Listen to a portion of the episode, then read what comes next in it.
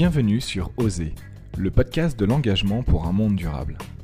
Je m'appelle Jean-Philippe Descas, citoyen engagé pour l'émergence d'un nouveau modèle de société, respectueux des limites physiques de notre planète, plus juste et plus solidaire. Dans Oser, je reçois des professionnels engagés qui racontent leur parcours, partagent leurs connaissances et expliquent les enjeux de l'urgence sociale et écologique que nous vivons. Ils nous donnent des pistes pour nous engager à notre tour, enfermer notre déni au placard et faire notre part dans la construction d'un monde durable. À travers ce podcast, mon ambition est de sensibiliser les citoyens à l'urgence d'agir, dès maintenant, pour changer de paradigme de société. Je souhaite aussi participer à faire rêver les gens à un autre monde, en interrogeant l'univers des possibles, et notamment la racine des normes que l'on considère aller de soi. Je veux questionner les valeurs de notre société et en proposer de nouvelles, qui soient respectueuses de l'humain et du vivant de manière générale. Si vous partagez ce désir avec moi, vous pouvez m'aider en parlant de ce podcast à votre entourage, sur les réseaux sociaux, et en laissant une note et un commentaire sur Apple Podcast. Allez, bonne écoute Bonjour Sylvain Brozard. Bonjour. Et bienvenue sur Osée. Euh, alors Sylvain, aujourd'hui, je, suis très heureux de vous recevoir euh, pour parler de, deux sujets. Euh, déjà en fait de, l'entreprise dont vous êtes le PDG, Norcis, mais aussi d'un livre dont vous êtes l'auteur, La Perma Entreprise.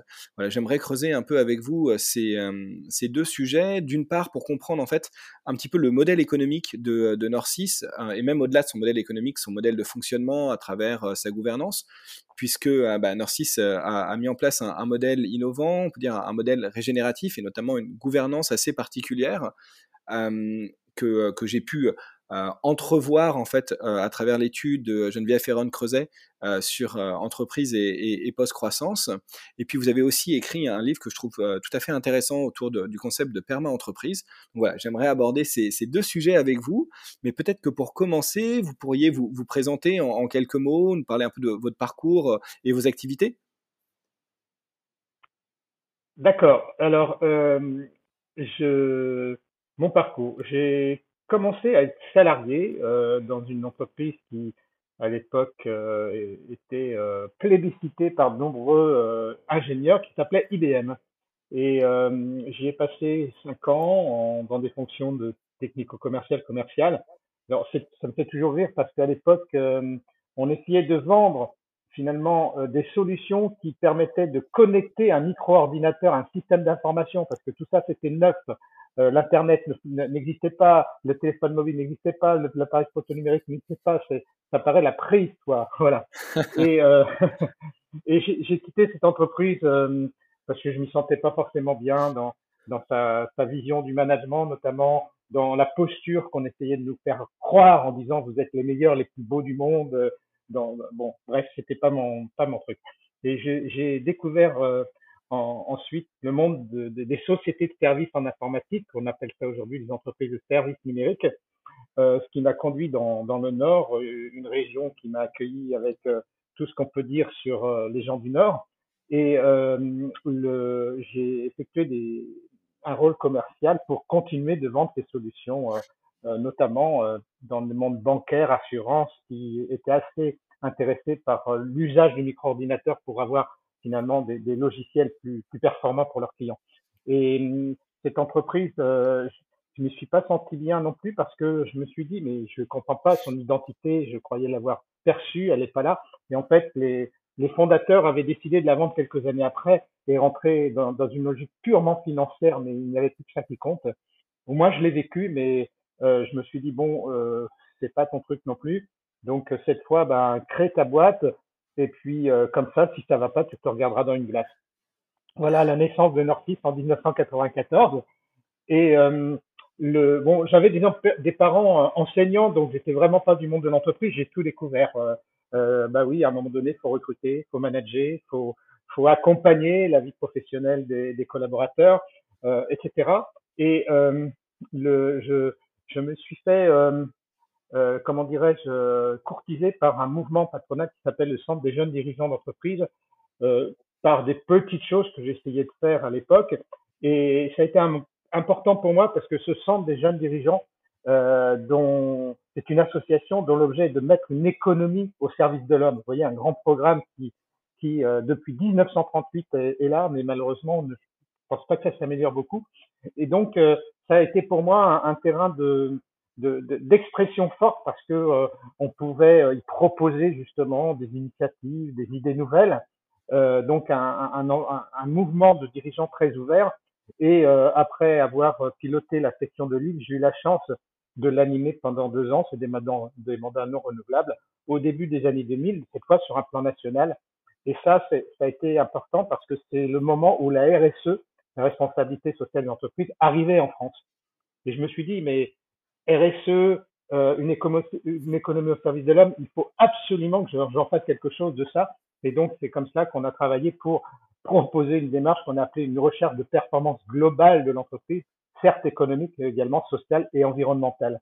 Voilà, j'ai beaucoup travaillé sur ce sujet par mon mandat de CJD. J'ai essayé d'essaimer au sein du CJD et ça, ça m'a donné énormément confiance pour euh, évidemment euh, expérimenter des tas de choses au niveau de l'entreprise que j'avais créée, qui s'appelle Norcis, et euh, finalement d'essayer de, d'en faire une entreprise un peu exemplaire sur ce sujet-là, parce que je trouve que ça, ça c'est bien de porter des idées, mais quand on les pratique, on les expérimente, je trouve que ça donne de la crédibilité. Voilà, donc ça a été un, un moment très très important, 2002-2004, c'est également important parce que, ben, vous voyez, euh, en 2003, 2004, parler de, la responsabilité vis-à-vis de l'environnement, vis-à-vis de la planète, c'était un petit peu nouveau. Euh, et, donc, euh, voilà, c'est comme ça que je, me suis fait un petit peu identifier par euh, des gens sensibles à ces sujets-là. Et, et je dirais que le, rebond qu'il y a eu, c'est que quelques années après, euh, l'ONG Greenpeace est venu me chercher pour intégrer son conseil d'administration. Euh, et, et, là, j'y voyais évidemment, euh, j'étais, enfin, Greenpeace pour pour notre génération, c'est quelque chose d'exceptionnel par l'engagement que qu'ont eu les fondateurs et qu'on continue bien sûr d'avoir cette ONG. Mais c'était également pour moi le moyen de côtoyer des tas de gens différents. Parce que vous savez, en fonction de notre job, euh, on se cloisonne. Donc nous, entre dirigeants, on se voit entre dirigeants. Et si on est dans des associations, ça facilite tout cela. Et en fait, on s'enferme un petit peu. Et donc, euh, de, de, rentrer dans des associations, des mouvements comme cela, avec des gens qui ont des compétences complètement différentes et tout aussi remarquables, euh, en tout cas euh, très intéressantes, qui ont décidé de vivre autrement, qui ont des pensées différentes, avec lesquelles on n'est pas toujours d'accord, mais c'est ça aussi qui fait progresser. Voilà, je, je, je trouve que c'est très important. Donc, pour moi, Greenpeace a été, et d'ailleurs, est toujours, un, un, environnement extrêmement important.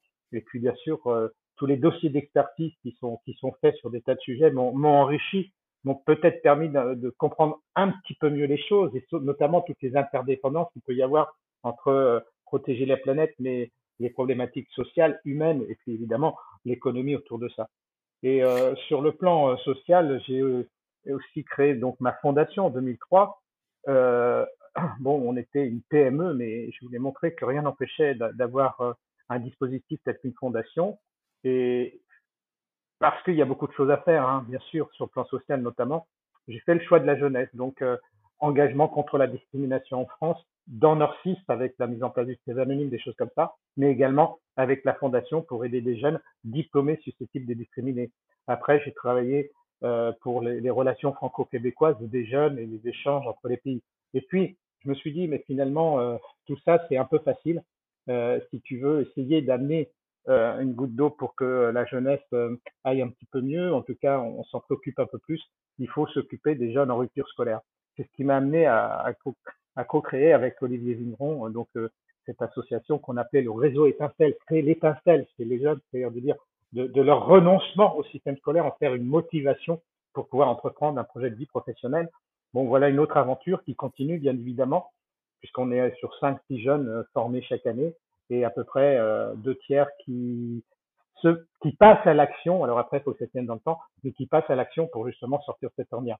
Voilà quelques exemples de mes engagements qui évidemment ont eu des interactions avec Norcis euh, et, et, et, nous ont permis d'expérimenter de, encore de nouvelles choses, euh, aussi bien par nos, engagements vis-à-vis -vis de la planète que sur le plan social. Alors ça fait énormément de choses, euh, beaucoup d'activités, beaucoup d'engagement depuis plus de 20 ans. Euh, alors aujourd'hui, j'aimerais peut-être qu'on se concentre un petit peu sur, euh, bah, sur l'entreprise, puisque c'est un petit peu le, thème que je creuse en ce moment dans cette saison 4 du, podcast, à savoir le rôle de l'entreprise dans une économie en décroissance énergétique. Et, et du coup, bah, est-ce que vous pourriez peut-être nous parler déjà de, de Norcis, de son activité? Qu'est-ce qu'elle fait en fait cette entreprise? Alors, euh, Norcis donc euh, est dans la catégorie des entreprises de services numériques. Ça veut dire quoi? C'est que euh, on, on, cherche à concevoir et à développer euh, des logiciels pour nos clients. Euh, nos clients sont euh, une bonne partie dans le domaine de la santé sociale, c'est-à-dire la Caisse nationale d'assurance maladie, les mutuelles, les organismes complémentaires. Voilà. Et puis on a aussi maintenant une activité avec des structures qui se préoccupent de la transition énergétique et écologique surtout. Et euh, bien évidemment, le siège était dans le Nord. Étant dans le Nord, on travaille sur euh, tout ce qui s'appelle le e-commerce avec euh, toutes les enseignes du Nord qui se sont déployées sur le plan international. Enfin voilà, pour donner quelques exemples. Norcis aujourd'hui, c'est 600 collaborateurs sur 8 sites en France et un au Maroc euh, à Marrakech qu'on a créé euh, deux ans seulement après notre création parce qu'on se disait l'informatique un jour va délocaliser, ça va aller extrêmement vite parce qu'on est dans le domaine de l'immatériel, donc c'est assez facile à, à, délocaliser et on a voulu anticiper ce mouvement-là euh, parce que ça nous intéressait d'anticiper comme sur d'autres choses d'ailleurs. D'accord. Et est-ce que pardon du coup, oui, j'allais dire pour résumer, euh, ouais. on a une activité de maîtrise d'ouvrage, donc d'accompagnement sur l'élaboration de, de, de projets, de spécifications, d'architecture de, de, de, solutions. Puis on a des, des activités de maîtrise d'œuvre où là, on réalise les logiciels et, et on les met en production. D'accord. Et, euh, et, du coup, euh, comment est-ce que vous avez réussi à définir une, une raison d'être, un engagement à la fois social et écologique à travers cette activité? Comment est-ce que la question s'est posée et comment est-ce que vous avez travaillé là-dessus? C'est un chemin. Hein. Je, je dis d'ailleurs souvent, euh, quand on, veut euh, orienter son entreprise pour qu'elle soit plus engagée et qu'elle assume des responsabilités autres qu'économiques, j'ai toujours, surtout, ne nous comparons pas, considérons qu'on est tous sur un escalier. Euh, certains sont sur des marches plus hautes que d'autres. C'est pas le problème. Jugeons-nous sur notre capacité à chaque année monter une marche. Donc euh, nous, c'est ce qu'on a fait de, depuis maintenant 20 ans, hein, facilement. C'est de toujours chercher à monter une marche pour engager encore un peu plus l'entreprise. Et donc, euh, le, faire ça ça, ça, évidemment, ça pose cette question de cette recherche d'équilibre finalement hein, entre l'économie de l'entreprise, entre son business, entre ses résultats, et puis euh, ces différents engagements qui sont absolument nécessaires parce que si euh, voilà, on, on, a on a de belles infrastructures routières ou de télécom, etc. C'est sans doute parce qu'on paye des impôts. Si on a euh, des, des, des, écoles, des universités, c'est sans doute parce que euh, là aussi, on, on, les finance par euh, différents dispositifs. Donc euh, voilà, je pense que l'entreprise est en interaction avec l'environnement dans lequel on est. On appelle ça le paysage dans la perme-entreprise. Et donc, euh, elle doit être actrice de ça. Et, et, pour être actrice de ça, eh bien, il faut s'engager sur des projets. Il faut sans doute redistribuer un petit peu de la richesse euh, pour la société civile, pour aider euh, justement à ce que ce paysage soit de plus en plus euh, efficace et, et, et, beau finalement pour l'entreprise. D'accord. Et aujourd'hui, ça prend quoi comme, comme teneur, en fait, ces, ces différents engagements sociaux et, euh, et écologiques? Alors, moi, j'ai particulièrement en tête hein, votre système de gouvernance que, que, je trouve assez, assez extraordinaire, euh, bien que très complexe au premier, au premier abord, je trouve, euh, mais, euh, mais, mais on va y revenir un petit peu après. Est-ce que vous pourriez nous parler peut-être euh, déjà de votre modèle économique? Comment est-ce que vous avez pensé ça? Comment est-ce que vous avez travaillé ça? Euh, Comment est-ce que vous avez pensé aussi la, la, nature juridique de, de l'entreprise, ses moyens de financement, ses indicateurs, etc. Rentrer un petit peu dans, dans le fonctionnement même de, de Norcis pour comprendre en quoi en fait euh, cet engagement euh, se, se, se, concrétise en fait dans, euh, dans les différents dispositifs de, de l'entreprise. D'accord. Est-ce que euh, j'aborde le concept de terme entreprise tout de suite ou on le fera après?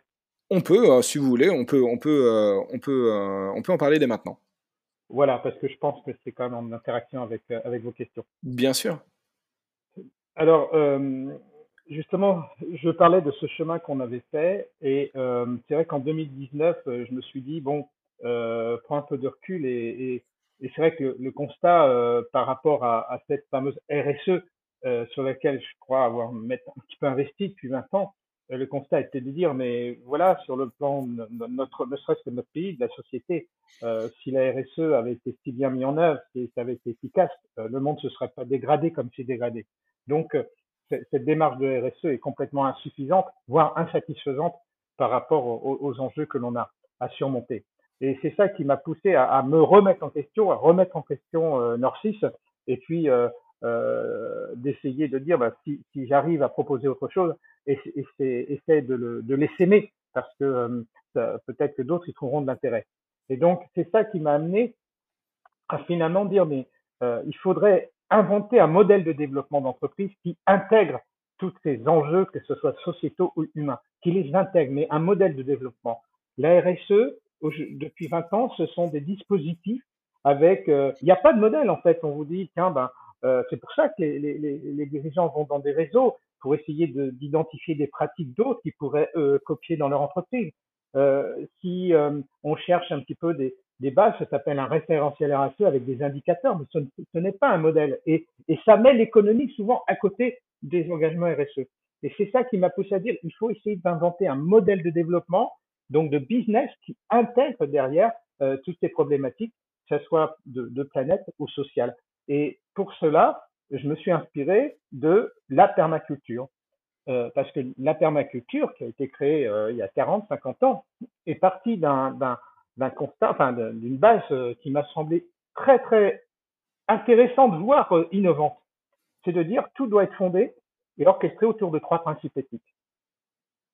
Voilà. Et pour la permaculture, c'est prendre soin des hommes, prendre soin du sol et fixer des limites à la consommation, redistribuer les surplus.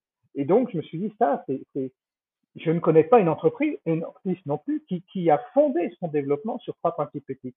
Donc, j'ai cherché à réécrire tout ça pour le monde de l'entreprise en disant, finalement, la perma-entreprise, c'est trois principes éthiques. Prendre soin des êtres humains, préserver la planète et fixer se fixer des limites et redistribuer les surplus, c'est-à-dire équitablement les richesses créées. Voilà. Ça, ça, ça c'est bien sûr euh, des choses qui ont imprégné Norcis et qui vont avoir euh, euh, des interactions avec les questions que vous m'avez posées. Alors, si, je, développe un petit peu plus, sur la base des principes éthiques, à un moment donné, on va dire, ben, définis ta raison d'être pour ton entreprise, mais elle doit être alignée sur ce trois principes éthiques, et pas sur un seul, sur les trois, parce que tout est indissociable, et on voit bien qu'il y a une indépendance terrible dans le monde entre euh, l'économique, entre le, business, entre le social, entre l'environnemental. Donc, il faut absolument incarner ces trois principes éthiques. Donc, aligner une raison d'être. Et ensuite, autre étape, c'est définir des enjeux de court et de moyen terme pour l'entreprise qui, eux aussi, sont alignés sur ces trois principes éthiques et ça va faire la cohérence d'un projet tout à fait intéressant. Et donc, voilà, les enjeux de Norcis, eh bien, euh, il y a un, enjeu d'actionnariat, de, pérennité d'entreprise, un, un, enjeu de gouvernance, il y a des enjeux de régénération des ressources humaines et d'autres ressources. Voilà, on, on s'est défini huit enjeux. Alors, je, je vais euh, euh, sur quelques enjeux par rapport à vos questions. Le premier, la première, c'est que euh, j'ai toujours cherché à faire en sorte que Norcis garde son indépendance capitalistique parce que euh, voilà, je, je, je, je suis pas prétentieux en disant ça, c'est juste un constat euh, on est dans un mode de pensée unique terrible, quels que soient les sujets, et concernant l'entreprise, c'est celle de la maximisation du profit. Voilà, c'est mondial. Et donc, euh, si je veux essayer de d'expérimenter un autre modèle et, et, de le réussir, euh, il faut que je sois complètement indépendant. Donc, c'est en cela que euh, depuis la création de Norcis, euh, c'est une idée fixe finalement, c'est de dire je veux surtout pas qu'il y ait des fonds, etc., et qu'ils me fassent rentrer finalement dans tous les mécanismes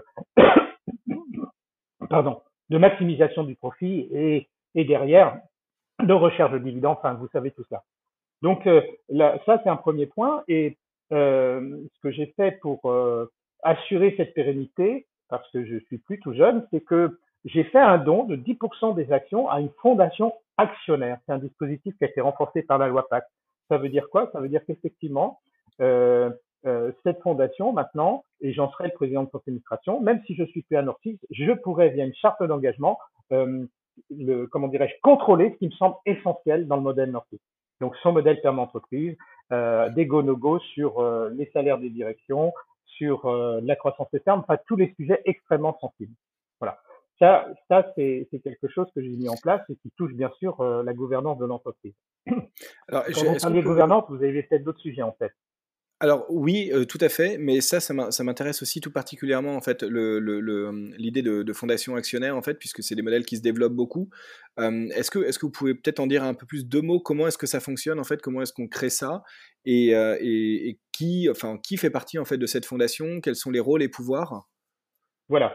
Alors euh, sur le plan juridique, c'est plutôt un fonds de dotation. Donc, on crée un fonds de dotation. Et la dotation, euh, c'est l'actionnaire qui l'a fait. Donc, moi, j'ai commencé par faire un don de 10% des actions de Nortis. Donc, voilà, c'est plus à moi.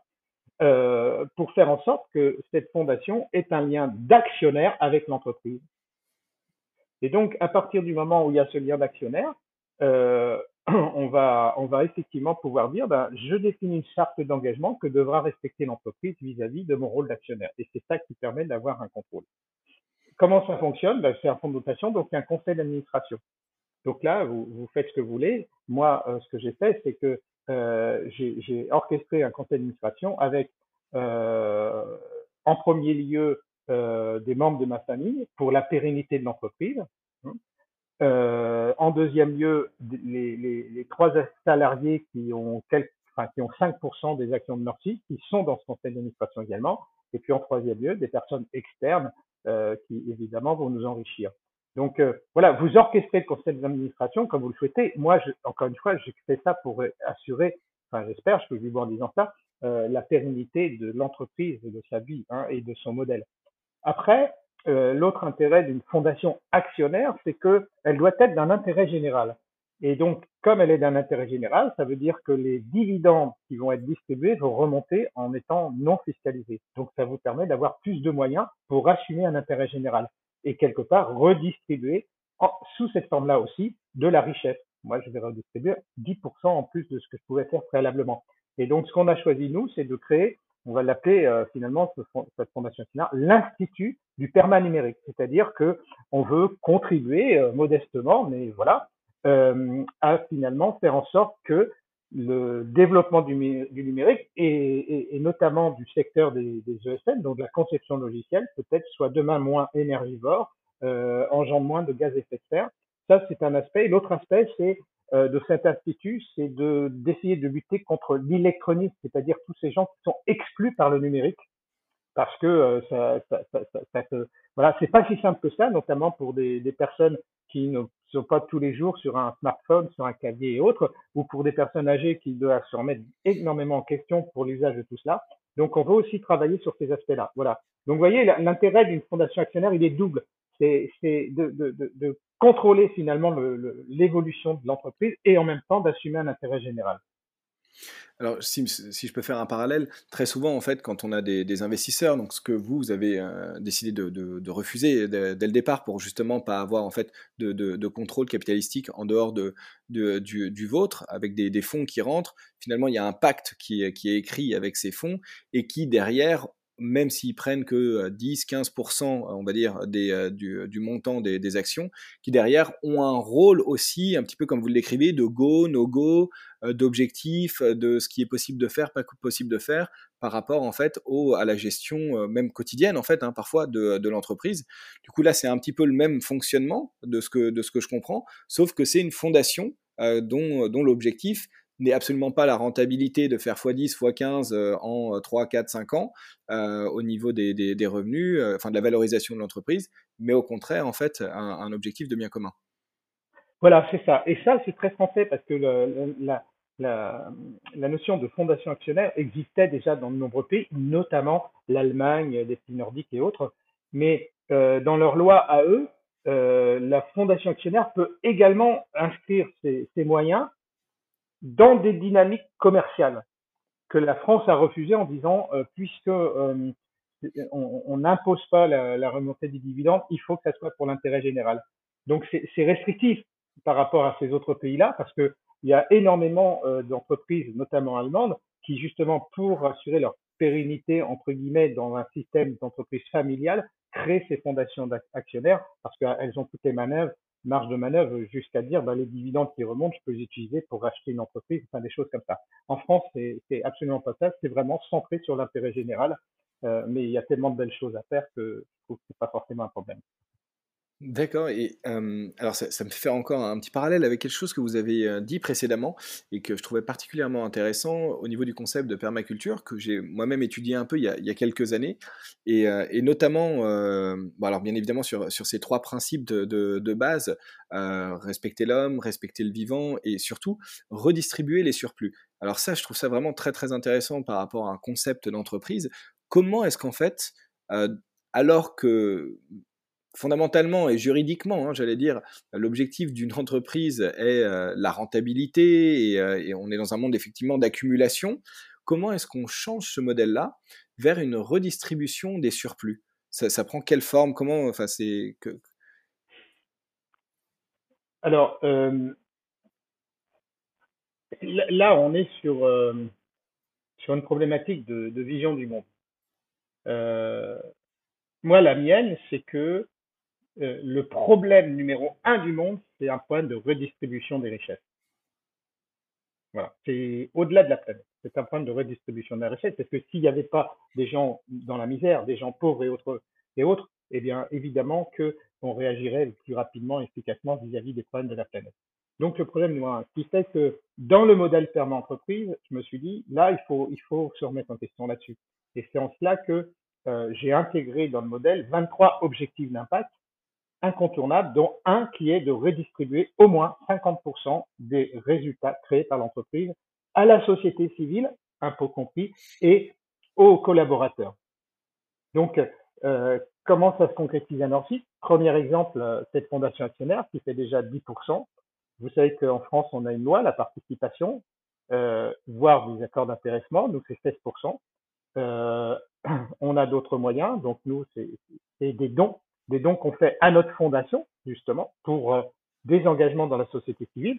Ça peut être des dons en direct, comme le réseau étincelle que, j'ai créé, euh, etc.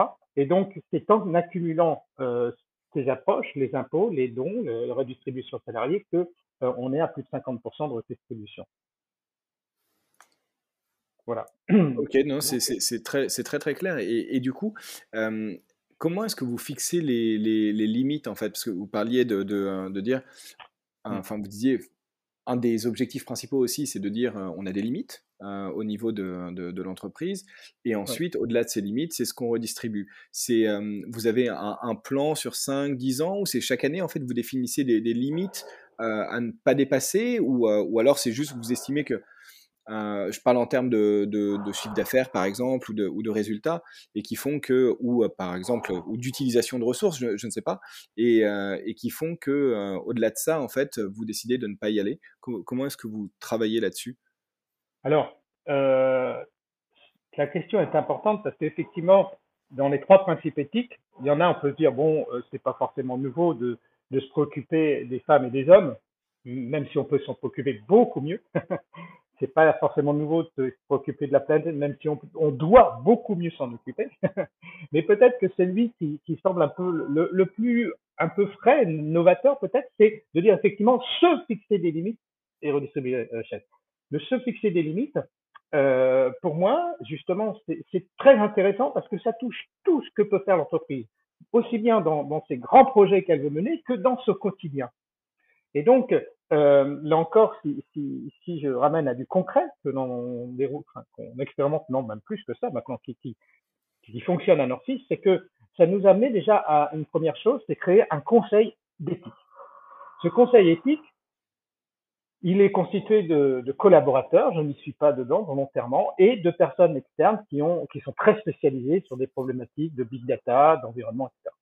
Et donc, le but déjà, c'est de dire, euh, voilà, euh, tout salarié de Norcis peut faire une saisine sur le conseil d'éthique en disant, là, je, je, voilà, je pose cette question, est-ce que c'est justifié de, de, de, de, travailler avec ce client-là? Est-ce que c'est justifié de travailler avec cette plateforme technologique-là? Est-ce que c'est euh, justifié de, de travailler ou de faire appel à tel fournisseur? Voilà. Donc déjà, faire en sorte qu'on revient sur la gouvernance, y a un, un, vrai principe de démocratie un peu éclairé, c'est-à-dire de pouvoir saisir ce conseil d'éthique qui va derrière faire son travail d'analyse, d'investigation et, proposer une position. Ça, ça a beaucoup évolué à Norcis, ça nous a fait arrêter de travailler avec un client, clairement. Ça nous a euh, fait euh, décider de, de, comment dirais-je, de politique d'achat, voilà, euh, sur différentes formes, par rapport à ceux qui jouent avec les paradis fiscaux, par rapport à des achats, par exemple, de, de, consommation de proximité euh, pour un certain nombre d'événements dans l'entreprise, enfin, etc. Euh, ce conseil d'éthique aussi a, a, produit des outils, et donc notamment un code de l'éthique acteur euh, qui est euh, plus que présenté. Il y, a, il y, a, une formation pour chaque nouveau collaborateur, collaboratrice. Euh, voilà, on, on, on, fait en sorte qu'il s'approprie ce conseil d'éthique pour comprendre déjà où on veut aller et en quoi ça va le toucher au quotidien? C'est quelque chose qu'on va d'ailleurs développer davantage. Euh, il a établi un, un guide d'autodiagnostic d'un prospect pour dire tiens est-ce que euh, il est aligné par rapport à nos à cette vision euh, et ces trois principes éthiques avant même d'entreprendre des démarches euh, qui, qui pourrait finalement être inutile parce qu'après on se dit non, mais on peut pas travailler avec ce client-là. Donc euh, voilà, ça c'est quelque chose qui a euh, qui a fait beaucoup évoluer Norcis, mais au-delà de ça, régulièrement, bon, on fait des audits de nos sites tous les deux ans et, de cet audit, des propositions sont faites de nouvelles initiatives, de nouvelles actions. Bon, bah là, on les fait voter et là aussi, souvent, ça touche les limites. Exemple, un exemple qui nous fait un peu sourire, c'est qu'en janvier 2020, avant Covid, euh, on avait fait voter le fait que euh, on ne prenne plus l'avion si on pouvait se déplacer en moins de 6 heures quelque part. C'est une limite. Comme je le disais, euh, on, on, refuse de travailler avec tout fournisseur qui fournit des, des produits pour euh, euh, un repas le midi dans l'entreprise, pour des festivités, où il y a du plastique. Voilà. Ça, ce sont des limites qui sont plus opérationnelles. On peut bien sûr avoir des limites sur le plan technologique, c'est à dire un client nous demande de, de développer un logiciel où on considère que euh, l'éthique euh, humaine n'est pas respectée, notamment sur euh, l'usage des données que l'on peut faire euh, aujourd'hui à travers euh, tous ces outils, technologies, via le web, etc.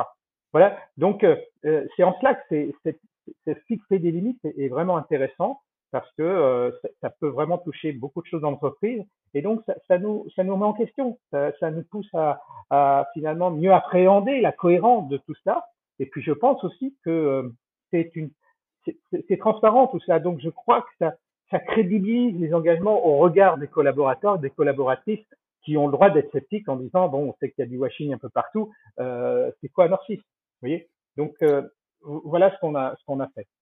Alors c'est, encore une fois, je, je rebondis sur, sur, ce que vous dites, je trouve ça particulièrement intéressant.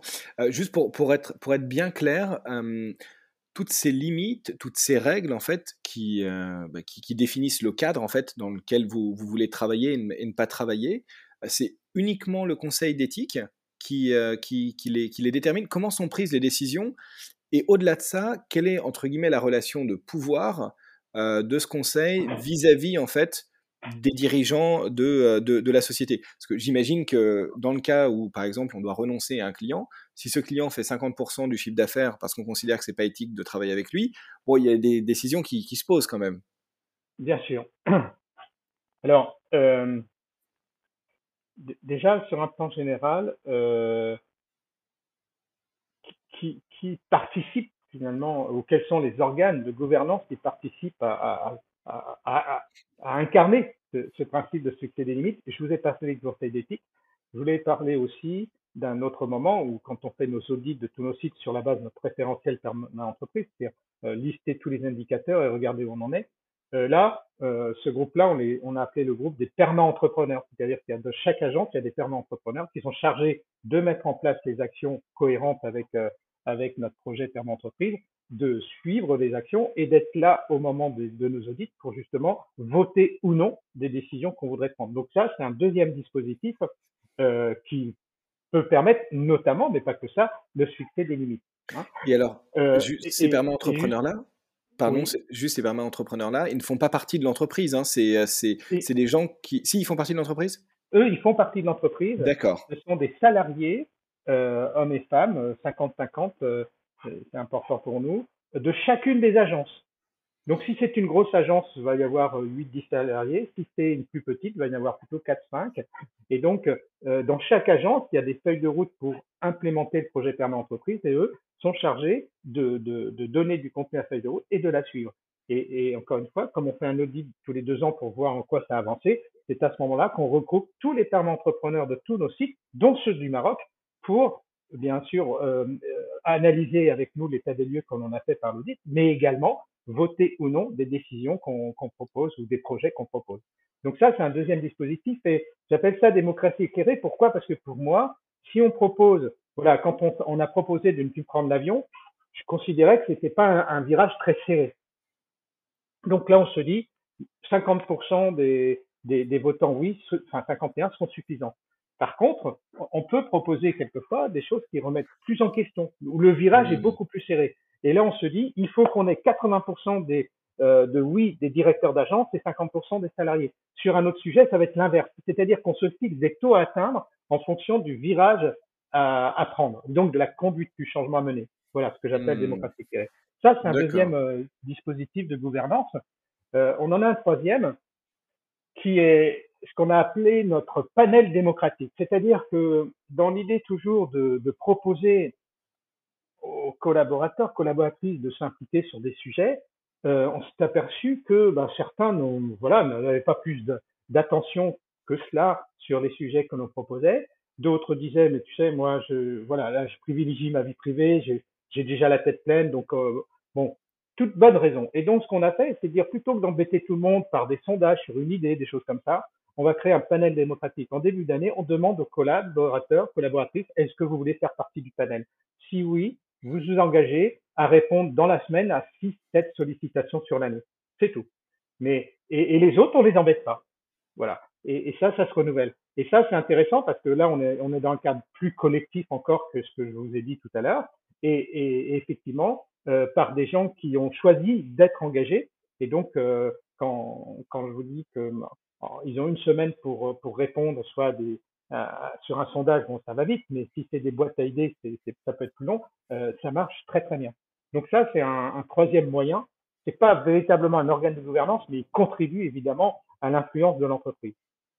Et alors, peut-être pour finir, euh, puisque c'était une de vos questions, c'est de dire si le conseil d'éthique, lui, sur euh, voilà un client, est-ce qu'on doit continuer à travailler avec ce client-là? Si le conseil d'éthique considère que non, et c'est pour ça que je ne suis pas dans le conseil d'éthique, déjà parce que j'ai des engagements personnels extrêmement forts qui peut peut-être pourraient être euh, quelquefois moins partagés, donc je les laisse faire. Par contre, il faut que quelqu'un s'engage derrière à appliquer la position. Et ça, c'est mon rôle. D'accord. Voilà. Alors, si c'est euh, de dire, bah tiens, on, va arrêter, alors on va pas le faire brutalement, mais on va faire ça proprement, on va terminer le projet, mais on ne va pas en renouveler avec un client. Il est clair que pour moi, ça, ça doit s'orchestrer dans une, un, un, mode de gouvernance, euh, bon, ces fameuses gouvernances libérées, etc. Mais euh, en aucun cas, ça doit pénaliser un directeur d'agence ou un commercial sur le fait de dire euh, on arrête ça. Donc, en, en d'autres termes, euh, si c'est un commercial, on va dire bah, tu es quand même crédité du chiffre d'affaires, même s'il ne sera pas fait. Parce que ça ne doit pas te pénaliser. Voilà. Donc, euh, je, je, prends juste cet exemple pour montrer que tout ça, ça nécessite énormément de cohérence dans, dans la gouvernance, dans le management. Hein c'est comme mes directeurs d'agence, c'est eux qui décident de leur chiffre d'affaires, de ce qu'ils vont faire. Donc, si à un moment donné, on dit, mmh. tiens, faut plus travailler avec ce client, il va en tenir compte. Ça va pas le pénaliser. Vous voyez, c'est très important d'avoir euh, cette vision de management-là pour pouvoir mettre en place des dispositifs comme euh, ceux que j'évoque. Sinon, sinon, c'est pas juste, quoi. Et, alors, vous, vous, parliez de transparence aussi juste avant. C'est un concept que j'aime beaucoup. Je suis entrepreneur moi-même.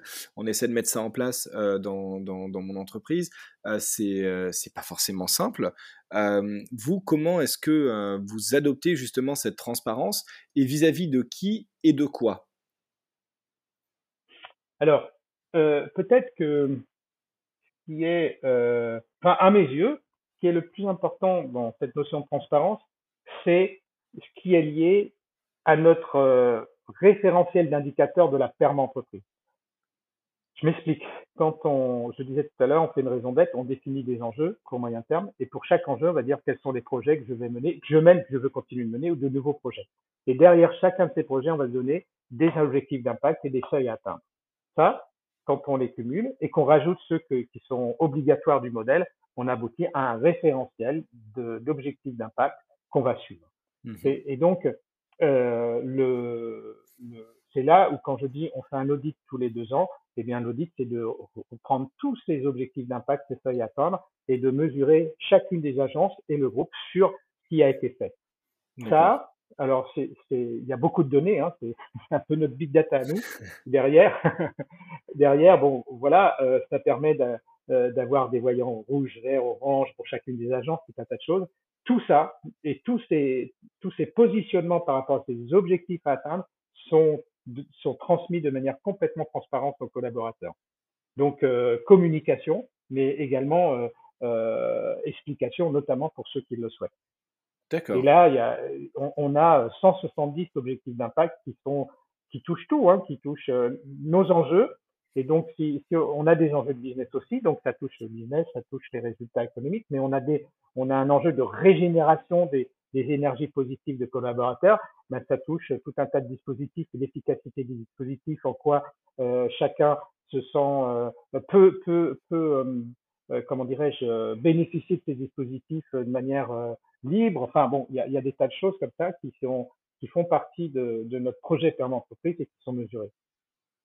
Alors, on, a parlé un peu de justement ce, modèle, comment est-ce que vous avez réussi à, l'adopter, de, comment est-ce qu'on peut mettre en place une, forme de gouvernance, j'allais dire, beaucoup plus éclairée, euh, des, un dispositif plus vertueux au sein, du, au sein d'une entreprise.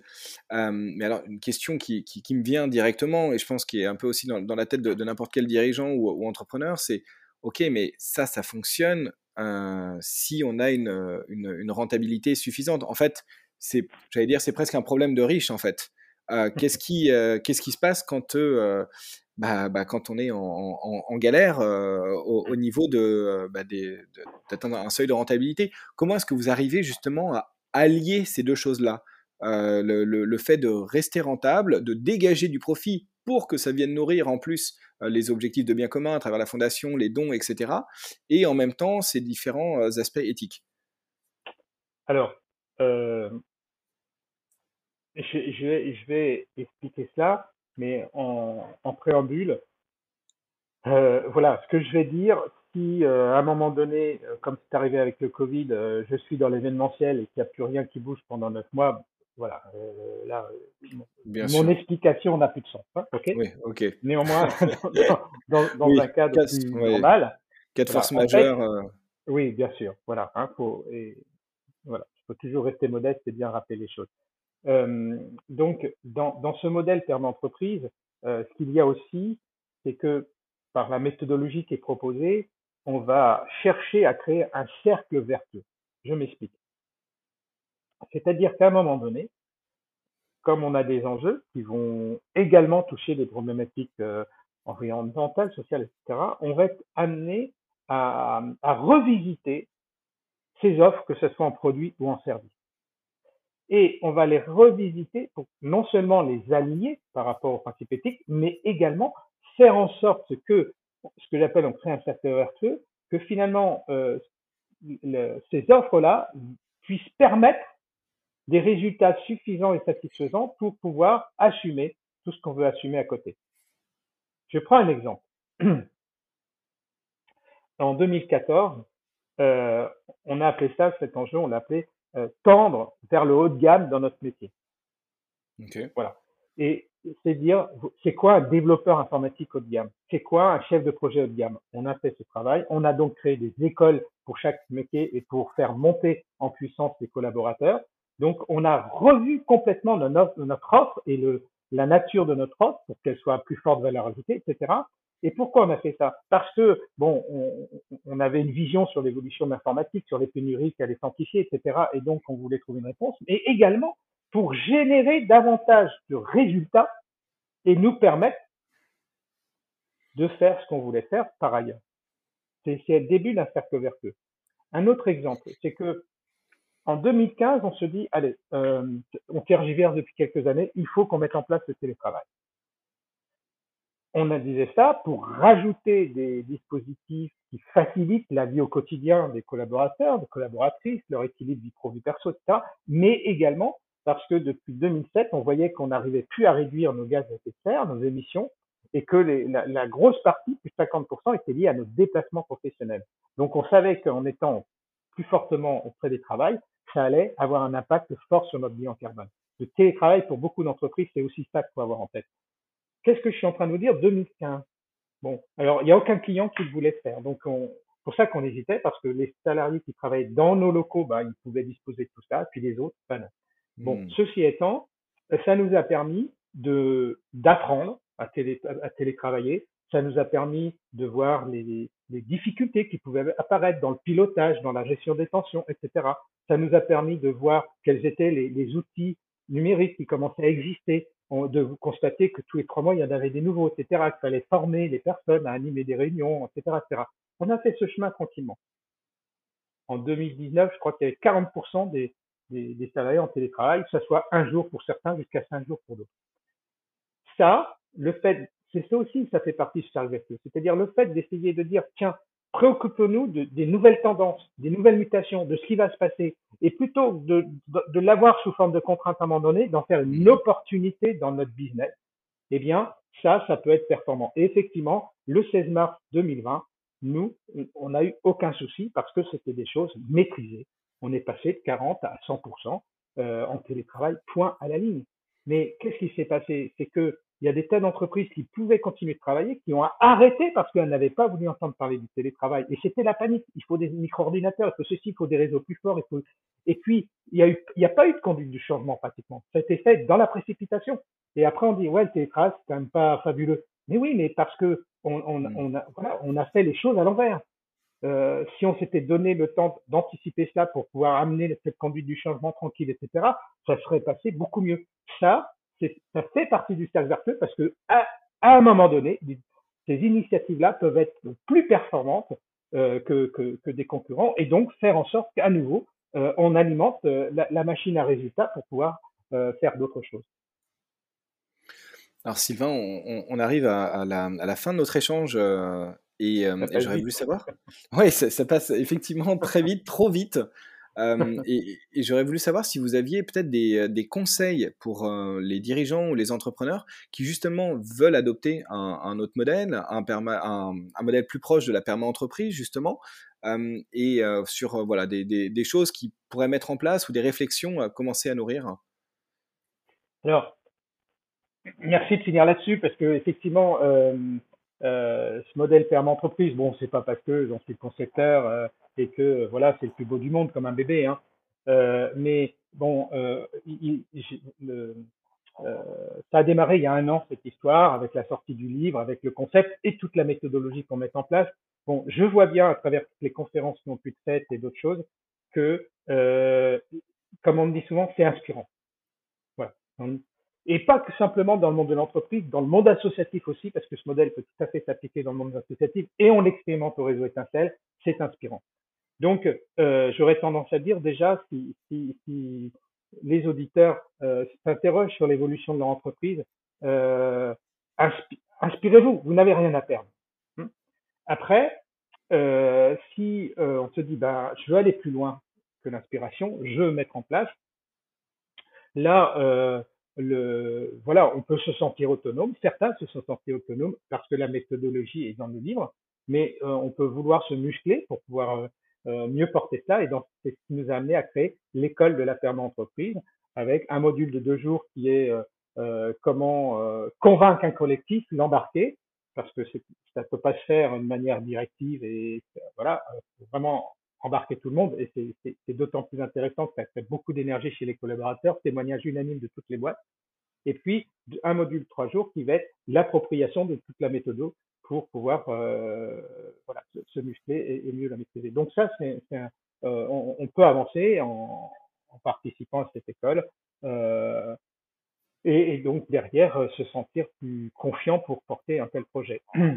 Après, euh, si on est intéressé, on va avancer, on va créer une communauté des perma-entrepreneurs, donc toutes les entreprises, voire peut-être de 20 autres entreprises qui, appliquent cela, pour pouvoir, ben, comme toute communauté, se retrouver, partager, euh, amener de la maturité au modèle, sans doute. Hein. Euh, voilà, tout ça, ça, ça va se mettre en place euh, au 3, au, ben, entre avril et juin.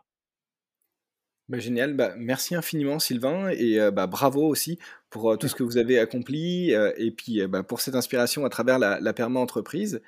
Et bah, puis je vous dis à très bientôt. Merci, à bientôt.